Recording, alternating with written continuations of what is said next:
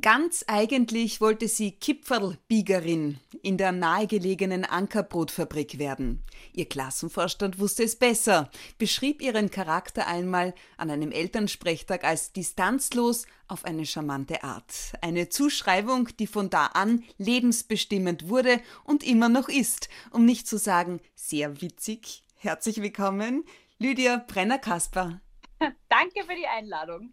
Über Herzensgüte und Menschenliebe, Damenspitzel und Großmutters Humor, Scham und leise pieselt das Reh. Darüber unterhalten wir uns jetzt. Julia Schütze, Talk to Me. Authentic, empathic, fair. Leise pieselt das Reh. Lydia Brenner-Kasper, wie ist dieser Weihnachtsprogrammtitel zustande gekommen? Da muss es eine Geschichte dahinter geben, oder?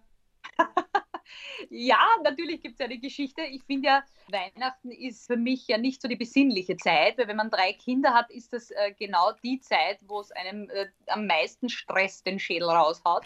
Und deshalb habe ich mir gedacht, wenn ich was über Weihnachten mache, dann muss ich das eigentlich ordentlich durch den Kakao ziehen und für jene Leute machen, denen es auch ganz genauso geht und äh, die am liebsten auf Weihnachten pieseln wollen. Und so ist leise pieselt das Reh entstanden. Ich glaube, zwei Termine stehen noch. Wie würde sich ja. denn so ein Programm überhaupt abspielen? So ein Programm spielt sich ab, indem weihnachtsüberdrüssige Menschen sich in ein Theater setzen und mir dabei zuhören, wie ich mir äh, meine Seele ausschütte über den Weihnachtswahnsinn und sich im Idealfall wiedererkennen und äh, noch besser herzlich darüber lachen können, nämlich auch über sich selber. Und äh, gemeinsam haben wir dann eine wunderschöne vorweihnachtliche Psychotherapiesitzung. Ich verstehe. Apropos Zeit, wie hast du als Kind Weihnachten in Erinnerung? Wie hat das ausgesehen? Also ein Kinder-Weihnachtserinnerung ist eigentlich eine, eine sehr schöne Erinnerung. Und äh, mir ist erst als Erwachsene klar geworden, warum Weihnachten als Kind so schön ist, weil du eben für nichts zuständig bist. ja, du kannst warten aufs Christkind. Du kannst warten aufs Christkind und dieses Warten zerreißt dich, weil alles so lang dauert. Dann ist es natürlich eine riesengroße Freude und äh, die, die, Feste waren immer sehr schön und, und meine Eltern auch sehr bemüht. Aber sobald du zuständig dafür bist, dass die anderen zu Weihnachten eine Gaude haben, rennt die Zeit vor Weihnachten so rasend schnell dahin und äh, ist natürlich weniger erholsam. Womit hattest so. du so als Kind die, die größte Gaude? Was war das schönste Weihnachtsgeschenk, das dir bis heute in Erinnerung geblieben ist? Das schönste Weihnachtsgeschenk. Ich kann mich erinnern, da habe ich so eine, eine Puppe bekommen die essen, aber auch ausscheiden kann. ich hatte die auch. Ich hatte die auch. Ja, und es, eigentlich war es ja urgrauslich, ja, weil in diese Puppe hat man einen selbst angerührten Brei reingeschaufelt, Stimmt. der dann unten eigentlich unverdaut, so wie bei richtigen Babys, wieder rausgekommen ist. Äh, und der Rest und, hat drinnen geschimmelt. Genau, also den Dreck hast du aus der Puppe nie wieder rausbekommen. Das ist ja das, äh, das Amüsante im Nachhinein. Aber ich war sehr stolz. Lydia Brenner-Kasper, geboren worden am 9. November 1982 Richtig. in Wien, aufgewachsen in Wien Favoriten. Was war dein größter Wunsch als Kind? Also ich meine in die Richtung und abgesehen von der Kipferlbiegerin in der Ankerbrotfabrik. Es war eigentlich eine Drohung meiner Mutter mit dem Kipferlbiegen. Tatsächlich wenn du nichts lernst für die Schule, dann gehst du zum Anker Kipfelbirgen. Wobei ich ja sagen muss, dass es ein sehr anerkannter Beruf ist, weil ohne die Kipfelbieger hätte man ja nichts im Bauch. Ne? In Zeiten wie diesen noch wichtiger. Aber äh, als Kind war mein, mein größter Wunsch ähm, eigentlich eine Katze, die habe ich auch bekommen. Und äh, mein größter beruflicher Traum war schon auf der Bühne zu stehen. Also es war, ja, ich ähm, habe schon auch immer so einen, einen gewissen Rededrang gehabt und, und, bin froh, dass ich heute Menschen gefunden habe, die sich das freiwillig anhören wollen. Also das ist echt erquicklich. Apropos, ja, Rededrang, red nicht so schier, ähm, genau, war, der, war der genau. Titel deines allerersten Kabarettprogramms. Mhm. Wie oft hat sich das jemand von dir gewünscht? Oft, also die Mama am öftesten. Mein, mein Publikum freut sich ja in aller Regel drüber, wenn ich ein bisschen schier rede. Weil ja das schon etwas ist, was gesellschaftlich nicht so anerkannt ist und oft einmal der, äh, das Bedürfnis, was Schieres zu sagen, unterdrückt wird zugunsten eines schönen Erscheinungsbildes. Und da bin ich, glaube ich, für viele ein Ventil, weil ich äh, das sage, was die anderen nicht sagen dürfen. Auch für, deine, auch für deine Kinder, die sind 18 und 14? Äh, ich, ich bin jemand, der zum Beispiel mit Schimpfwörtern relativ offen umgeht weil ich mir denke, das ist ein Ventil des Menschen. Ich sage immer, du darfst schimpfen, weil du dich ärgerst, aber du darfst niemanden beschimpfen. Das macht für mich einen riesen Unterschied. Ja? Also wenn ich jemanden schimpfe und, und beleidige, dann, dann, hat das, dann ist das zwar ein Ventil, aber für den anderen verletzlich. Aber wenn ich mich wo anhau, die kleine Zehe zum Beispiel irgendwo, dann, dann reicht ein Scheibenkleister nicht aus, um das zu benennen, was ich, ich gerade empfinde. Das reicht nicht aus. Ein Scheibenkleister. Ein Scheibenkleister? Nein, das muss ein Scheiße sein und dann tut's gut. dann, dann ja. schwindet der Schmerz. Solange es ähm, auf charmante Art und Weise passiert. Genau. Und es gibt Unterschiede zwischen den Dingen, die man zu Hause sagen darf und in der Öffentlichkeit. Ah, doch. ja, natürlich. Weil nicht alle gehen so offen damit um und sind dann meistens ja. ein bisschen verschreckt. Woher kommt dein Charme, den dir ja schon dein, mein Klassenvorstand, ja? dein Klassenvorstand zugesprochen hat? Naja, äh, ich, ich glaube, ich habe in meinem Leben immer versucht, trotz aller Goschertheit mit Menschen gut auszukommen. Ja, also ich, ich, ich sehe eigentlich nur ganz wenig Gründe, warum ich mich jemandem, mit jemandem übers Kreuz hauen sollte, sozusagen, oder überwerfen sollte. Also ich bin jemand, der gern mit Menschen gut auskommt, der aber auch gern seine Meinung sagt. Also Menschen, die es aushalten, dass ich geradeaus bin, ähm, ich glaube, mit denen bin ich eh sehr gut. Ja, du hast, du, du hast sogar den Altbürgermeister Dr. Helmut Zilk dazu gebracht, dir ein Busserl aufzudrücken. Richtig, das war sehr amüsant. Das war eine, eine Kindergarteneröffnung und ähm, die, die Leiterin des Kindergartens hat sich gedacht, okay, welches Kind könnte dem, dem Zilke einen Blumenstrauß überreichen? Und da ist die Wahl eigentlich sofort auf mich gefallen, weil die Lydia traut sich reden vor Menschen. Und da bin ich davor gegangen und habe ihm den Blumenstrauß überreicht. Und es war alles sehr ruhig und, und beschaulich. Und er nimmt das und sagt Danke. Und ich äh, schreie dann in die Stille, na und, Bussi kriege ich keins. Und da kommt er natürlich nicht anders, ist eh klar. Und der, und der Moderator der Sendung Mini Atelier konnte auch nicht anders, als dir das Mikrofon dann abzutreten. Richtig. Ja, na, wir, war, wir, waren im Rahmen eines, eines Kunstprojektes, ich glaube in der vierten Klasse Volksschule im, im ORF geladen zum, äh, zur Sendung Mini Atelier. Mhm. Hat damals der Markus Ganser, glaube ich, moderiert und äh, wir haben dort Gustav Klimt bearbeitet und waren äh, im Belvedere und haben halt alles sehr schön aufbereitet. Und äh, dann durfte ich das Telefon abheben, wie ein Kind angerufen hat aus, aus dem Publikum, also von zu Hause, und bei einem Quiz mitgemacht hat. Und ich habe ihm dann eigentlich die Moderation aus der Hand genommen. so kurzfristig. Weil es einfach Spaß gemacht hat. Also. Lydia, wie bist du eigentlich zu deinen drei Kindern gekommen? Mit viel Charme? Ganz simpel, mehr war es eigentlich nicht. Ich wollte sagen, weil die Distanzlosigkeit, das wird nicht funktionieren. Mit Social Distancing wird man nicht schwanger. Das funktioniert nicht. Nein.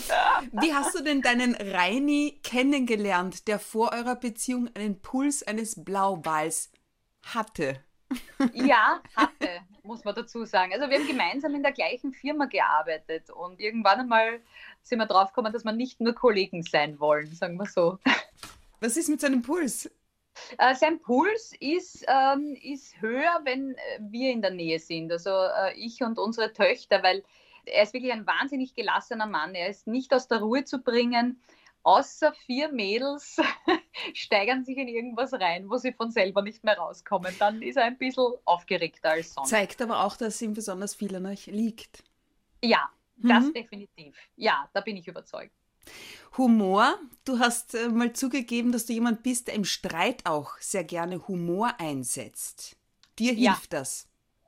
Mir hilft Nur das der anderen Seite oft nicht. Ja, äh, Humor, wenn der andere ärgert, ist Humor wahnsinnig unpassend, muss man dazu sagen. Aber ich finde es halt einfach so, so wahnsinnig verlockend, äh, wenn jemand gegenübersteht und, und man hat gerade eine wirklich verfahrene Situation und dann gibt es so ein, so ein Riesenknopferl beim anderen, wo drauf steht, bitte nicht drücken. dann muss ich das auf humorvolle Art und Weise leider tun da kann ich mich nicht zurückhalten. Und dann ist eh klar, dass das der andere nicht so lustig findet wie ich. Humor ist ja per Definition etwas, also eine Fähigkeit und Bereitschaft, auf bestimmte Dinge heiter und gelassen zu reagieren. In Zeiten wie diesen, hätte man sagen, tät uns eine extra Portion allen gut. Oder was hätte denn deine Großmutter wohl gemeint? Meine Großmutter ist ein, ein, ein, sehr spannender Mensch, weil die eigentlich für jede Lebenssituation einen guten Spruch auf Lager hat. Nachdem man ja in dieser Zeit, wo sehr viel ausfällt oder wo man nicht weiß, wie es weitergeht, äh, immer so, wenn, wenn dann Fragen sich stellt, da hätte die Oma äh, auf jeden Fall, oder würde sie sagen, sie ist ja, sie lebt ja, würde die Oma auf jeden Fall sagen, wenn der Wenn nicht wäre, dann war Kurtreck Butter. Den kenne ich noch gar nicht, den Spruch. Nicht? Nein, ja, wenn das Wörtchen wenn nicht mehr, wäre man Millionär, das kenne ich. Wäre das Leben halb so schwer oder genau, das gibt es auch. Meine, meine Oma hat gemeint, wenn der wenn nicht wäre, dann war Kurtreck Butter. Wie geht es deiner Großmutter überhaupt? Ich, äh, ja, ich, ich, ich denke, es geht ihr gut. Das ist zumindest das, was sie mir äh, am Telefon berichtet. Sie ist in einer Senioren, in einem Seniorenheim, hat sie eine Wohnung, lebt dort noch äh, weitgehend selbstständig und äh, ist eigentlich, äh, eigentlich nicht, nicht unfroh. Äh, die ist so ein positiver Mensch, der hat schon so viel erlebt und ist jemand, der sich dann nicht irgendwie in die Depression schmeißt. Der ist einfach froh, wenn er seine Familie hört. Mhm. Äh, wir sehen uns jetzt natürlich seltener, aber sie ist echt gut drauf, finde ich. Eine gute Beziehung erkennt man an der Krisenfestigkeit. Zitat Ende, Lydia Brenner-Kasper. Seit mehr als einem Jahrzehnt bist du mit dem Vater deiner drei Töchter zusammen verheiratet? Woran merkst du, dass du den Bogen mal überspannt hast? Oder dass eine schleichende Entfremdung stattfindet? Gibt es Warnsignale?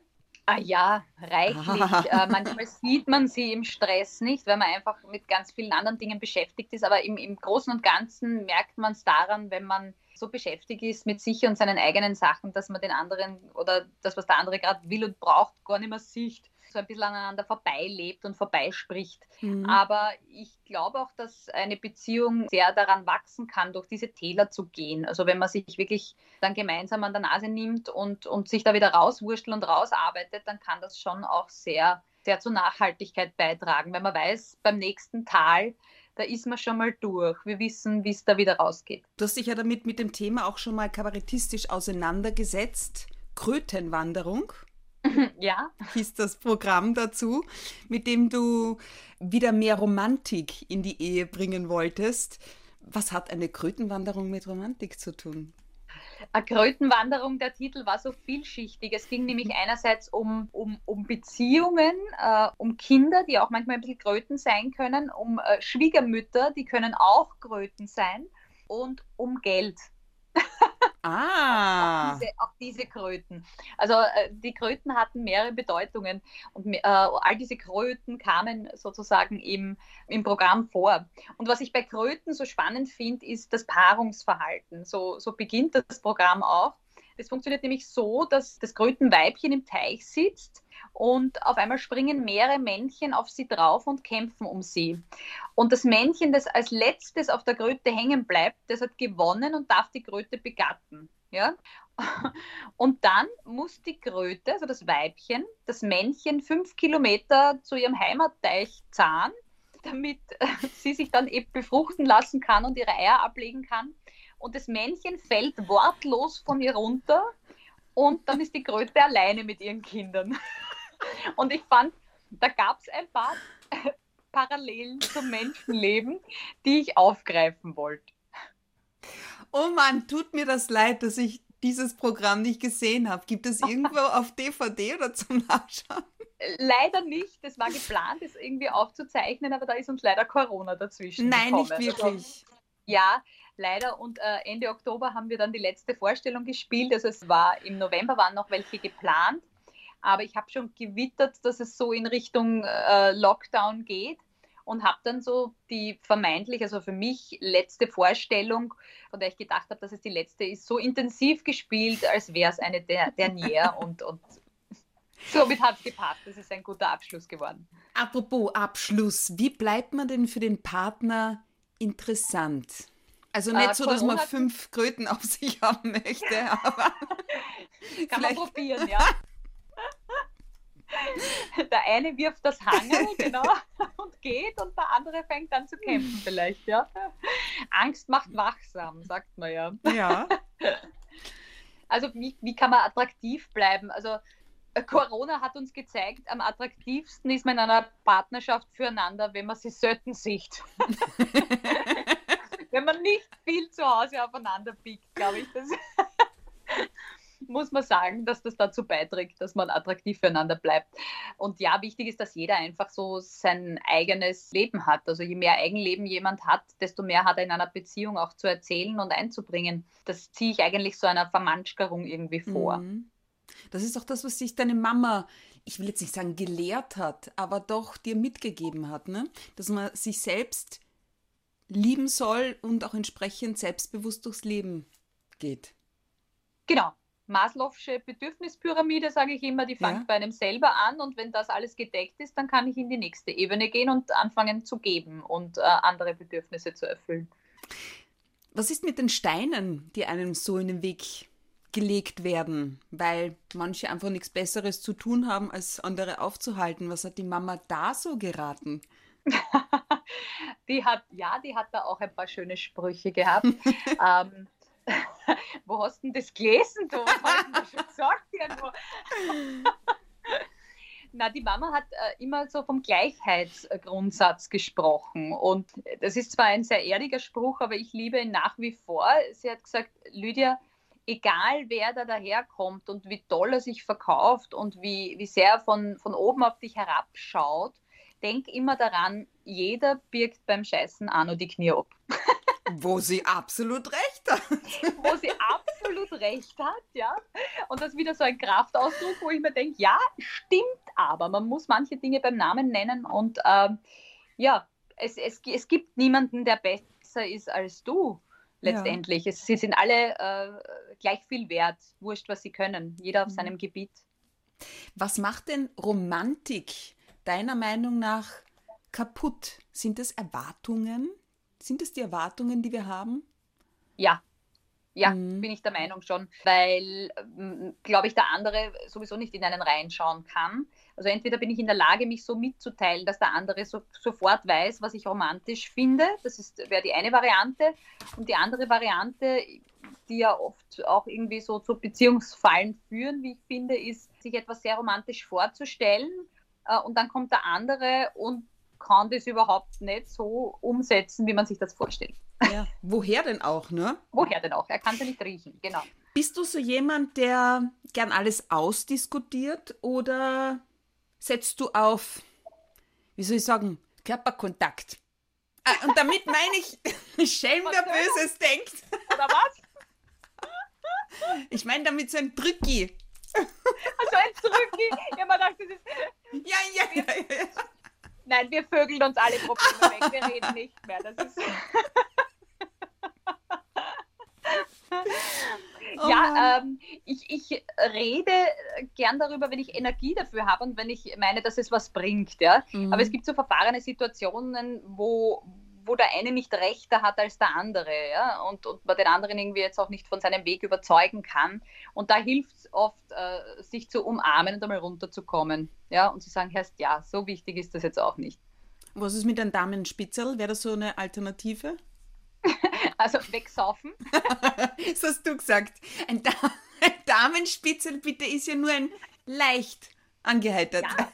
Ich, ich bin, bin, der Meinung, dass äh, das Damenspitzel eigentlich die Königsdisziplin des Trinkens ist, ja, mhm. weil äh, es ist ein sehr schmaler Grad zwischen sehr angesoffen und, und sehr lustig, ja? ja. Also ich glaube, das kann recht schnell kippen und dieses Damenspitzel darf man aus meiner Sicht auch nicht zu oft wollen, weil sonst braucht man immer mehr, dass es überhaupt eintritt, ja. Und es, es, es kippt dann einfach ins Unlustige. Insofern ist ein Damenspitzel für mich eine seltene Form, in, in luftige Höhen zu gleiten. ein, ein, ein rares äh, Gut, ein, ein rares, lustiges Geschenk, das man sich in einer lustigen Runde macht. Aber nichts Alltägliches. Das heißt, wann tut es besonders gut? Gut tut es, wenn man selber so ein bisschen, ein bisschen einfriert in so, so leicht auswegslosen Alltagssituationen. Dann tut es gut, finde ich. Also ich finde, ein Damenspitzel ist wirklich in einer Freundinnenrunde, wo man sich wahnsinnig lustig macht über sein eigenes Schicksal, eigentlich am witzigsten. Ja, das können wir momentan alles nicht machen. Ja, nur allein. Oder halt, ich habe schon über WhatsApp auch gesoffen, also über, über Videocall. Wir haben das gemacht, ja. Haben uns, mit Proseccos haben wir uns hingesetzt und haben, haben gemeinsam äh, virtuell getrunken, wenn man okay. so will. Als du noch jünger warst, hast du dir stattdessen einfach die Haare abgeschnitten, einen Tag vor dem Fotografentermin im Kindergarten, ne? Oder ja, das hat wahrscheinlich genau. auch so ein Glücksgefühl hervorgerufen. Oder kaltes Wasser aus dem zweiten Stock auf ahnungslose Passanten. Ja, ich war schon ein Lossy, kann man sagen. Ja. Also mir sind schon immer lustige Sachen eingefallen, äh, mit, mit Freunden zu machen, eben sich gegenseitig die Haare schneiden und am nächsten Tag kommt der Fotograf im Kindergarten und äh, ja, ja dann, meine Mutter war ein bisschen fertig. Wir waren Gott sei Dank zu Besuch bei einer Friseurin. Also die Mutter meiner Freundin war Friseurin und äh, die hat mich dann irgendwie versucht zurechtzustutzen. Und bis heute ist es eine Wahnsinnsfrisur, die ich dort hatte. Also ich habe mir so auf Anschlag oben die Stirnfransen abgeschnitten. Nein, um also es waren wirklich so Stoppeln vorne. Und, äh, und dann hatte ich irgendwie alle Haare in einen flotten Kurzhaarschnitt, aber es war fast ein bisschen zu kurz. Ja. Wie hast du dich damals gefühlt? Ich bin rausgegangen ja. und war wahnsinnig stolz. Denk ich also ich bin rausgegangen zu meiner Mama und äh, ihrer Freundin, die haben da Kaffee getrunken. und ich habe gesagt, schau Mama, ich wollte da immer schon ein bisschen Luft haben. also ich war stolz auf mein Werk. Na siehst du das, was heute der Damenspitzel schafft. Richtig, genau. Das schafft der Haarschere mit drei auch. Na ja. gut, wer nicht zu solchen Mitteln greifen will, ja, um an Glücksgefühle heranzukommen, sprich sich noch gedulden kann, die Premiere deines neuen Kabarettprogramms Damen Spitzel ist einmal für 22. Jänner angesetzt. so Corona will. So Corona will. Lydia Brenner-Kaspar, wir sprechen in Teil 2 gleich weiter.